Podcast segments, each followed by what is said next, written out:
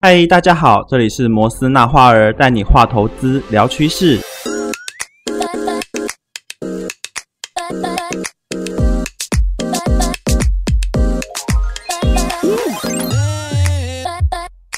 Hello，大家好。呃，我常常会遇到很多的新进投资朋友都会问我说：“老师，我又看不懂 K 线，我要怎么投资？”或者是说啊，学那个太困难了，我没有时间学，我工作很忙，我没时间盯盘，等等等等这些问题。那其实呢，这些问题对我来说，嗯，好解决啦。但是我必须要说的是，K 线对分析者来说是一个很重要的依据参考。对，因为我们没有办法像大企业家或者是在公家机关上班的人一样，会有政府的补助嘛。我们只能不断的靠投资来增加自己的个人财富。只能持续的不断的投资哦，才能产生更多的收益。对，那实际上我我会开始接触外汇，不是说我有学的特别就，还是说我有特殊的才能。我跟其他人一样啦，也经历过失败，那也会有那种算了，还是放弃了这种想法。但是呢，在我学会图表分析技术之后，我就懂得从里面去慢慢获得稳定的收益。所以我是我想跟你们说的是。想学就一定可以学得会的。那外汇投资它其实是一种照着规矩来玩的一个游戏，有时候你可能会赔钱，或是有时候你可能会赚钱。对，那总体来看呢，它还是可以赚钱的游戏嘛。只是很多人都不知道其中的基本的道理，所以你才会亏钱。而且其实不只是在外汇市场，包括期货、股票、债券，或是虚拟货币市场等等，这些都会有所谓的价格。而这些价格就会产生 K 线，我们可以根据 K 线来了解到它们的变化，因为你可以很很清楚的就看到 K 线图它的走势是往上或是往下。你叫一个三岁的小孩来看，都知道它现线正在往上还是往下嘛？因为这就是人的本性。我们人类从小的时候就会开始从图片学习，所以说技术分析这种事情是完全贴近人的本性。懂吗？所以说，如果你选择 K 线图去做分析的话，绝对不是因为说它带给我们什么优渥的报酬，绝对不是，而是因为它非常好理解。但是你之所以你可以看得出趋势，并不是说你抓到了未来它的上涨或者下跌，而是我们从小时候学的线呢，它往上画就是上升，那往下画就是下跌。但是这跟未来的行情有关系吗？一点都没有。那是因为我们会加入个人的一个主观的意识，所以才会去扛单，所以才会去追单。因为你把你学的下跌当成一个进场的点，然后把上升呢当做是赚钱的一个保证。可是你的想法会影响未来吗？应该不会吧。我们又不是川普，又不能控制市场，所以说我们的想法根本就不能影响行情的涨或是跌。你只要学会图表技术，比如说我们用日线图来看好了，你每天只需要看一到两次就可以开始，就这么简单。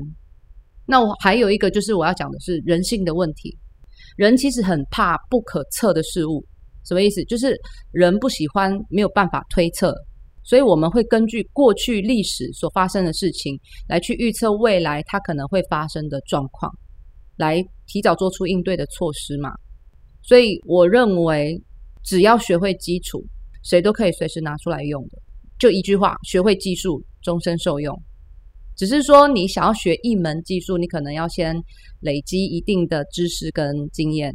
不管你是去学语言，还是学做料理，都一样。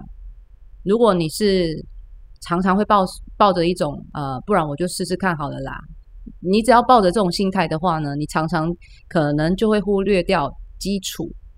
因为你可能只会模仿其他人的做法，你可能会到网络上的某些论坛去看别人分享的投资方法，或是看别人对某些个股、某些行情进行评论，或者是去追踪有一些投资达人的粉丝专业等等。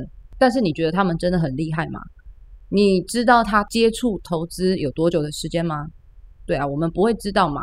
如果说你只是听从别人。的评论，你就觉得，哎，我自己可以投资了，那你有很可能，很有可能，你就是基础没有巩固好的阶段嘛，你就可能会被市场直接淘汰掉。所以我呃我认为啦，不管在哪一种领域，都不是一朝一夕都就可以学会的。所以对我们而言呢，现在我们可以易如反掌做的事情，都是我们靠着过去的经验累积起来的，对吧？但是呢，你在学习这个投资技术的道路上，你可能会遇到很多的挫折或是失败，你的资产也很难看得出来有稳定的增加。因为我看过很多，我看过很多从事那种外汇投资的人，那他们就是学到一半的时候，都会因为这些过程然后半途而废，因为他们会有抱着一种。诶，我的收益跟我的资产会跟我的付出跟我的努力，呃，成正比的一个幻想。所以一开始你觉得你付出很多，但是一无所获的事情，其实是很常见的。那我们如果我们要开始学习新的技术，先从最小的手术进行交易，或是先从模拟仓开始练习你所学到的，不然你的资金其实很快就会被用完。OK，你想要掌握一定的程度的技术是需要时间的。如果你是一个个性很急躁或是呃耐不住性子的人的话呢，你没有打好基础就去学新的东西，对我个人就不太建议。但是有些人可能会认为，哎，我只要赌它涨啊，还是赌它跌就好了。有可能你会一口气全梭哈在一个标的上面。如果你懂得技术的话，不可能，绝对不可能会去贸然承担这些不必要的风险，因为你去赌它涨或是跌。你的胜率有多少？那你长期下来看的话，你就会觉得这样赚钱就会比登天还要难了，对不对？那我们会在一些呃网络上面看到有一些人会利用全杠杆赌上一切的人，然后呢，他一一口气就赚到好几倍。你看到这种文章的时候，心里就会想说：哎，说不定下一个就是我，哎，可能说不定我也像他一样那么厉害。但是你有没有想过，你成为？下一个幸运儿的几率有多少呢？如果你是像这种豪赌型的话，就算你当下了运运气很好，但是能够长久持续吗？不一定吧。所以不如学会稳定的技术，因为在长期来看，说不定还会比这些豪赌的人还要来的赚得多，对吧？那技术指标的种类其实有很多种，在市面上我们也可以看到很多人在专门介绍这些外汇技术。或者是有些人他会出书，呃，其实就像武术一样，会分很多的门派。但资讯种类这么多，我应该要怎么选择呢？这种时候，一般人很容易就陷入一种，呃，我不知道该听谁的，我要用谁的会比较好，还是说谁的比较简单？啊，这些，因为这些人的书籍都没有提到说应该要用哪一个技术比较好。对初学者或是不知道技术分析的人来说。他们只能解读简单跟困难这件事情。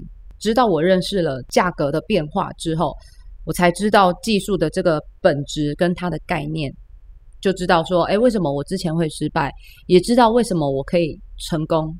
那这个价格的变化呢，我们会在第二季来做一个深入的介绍。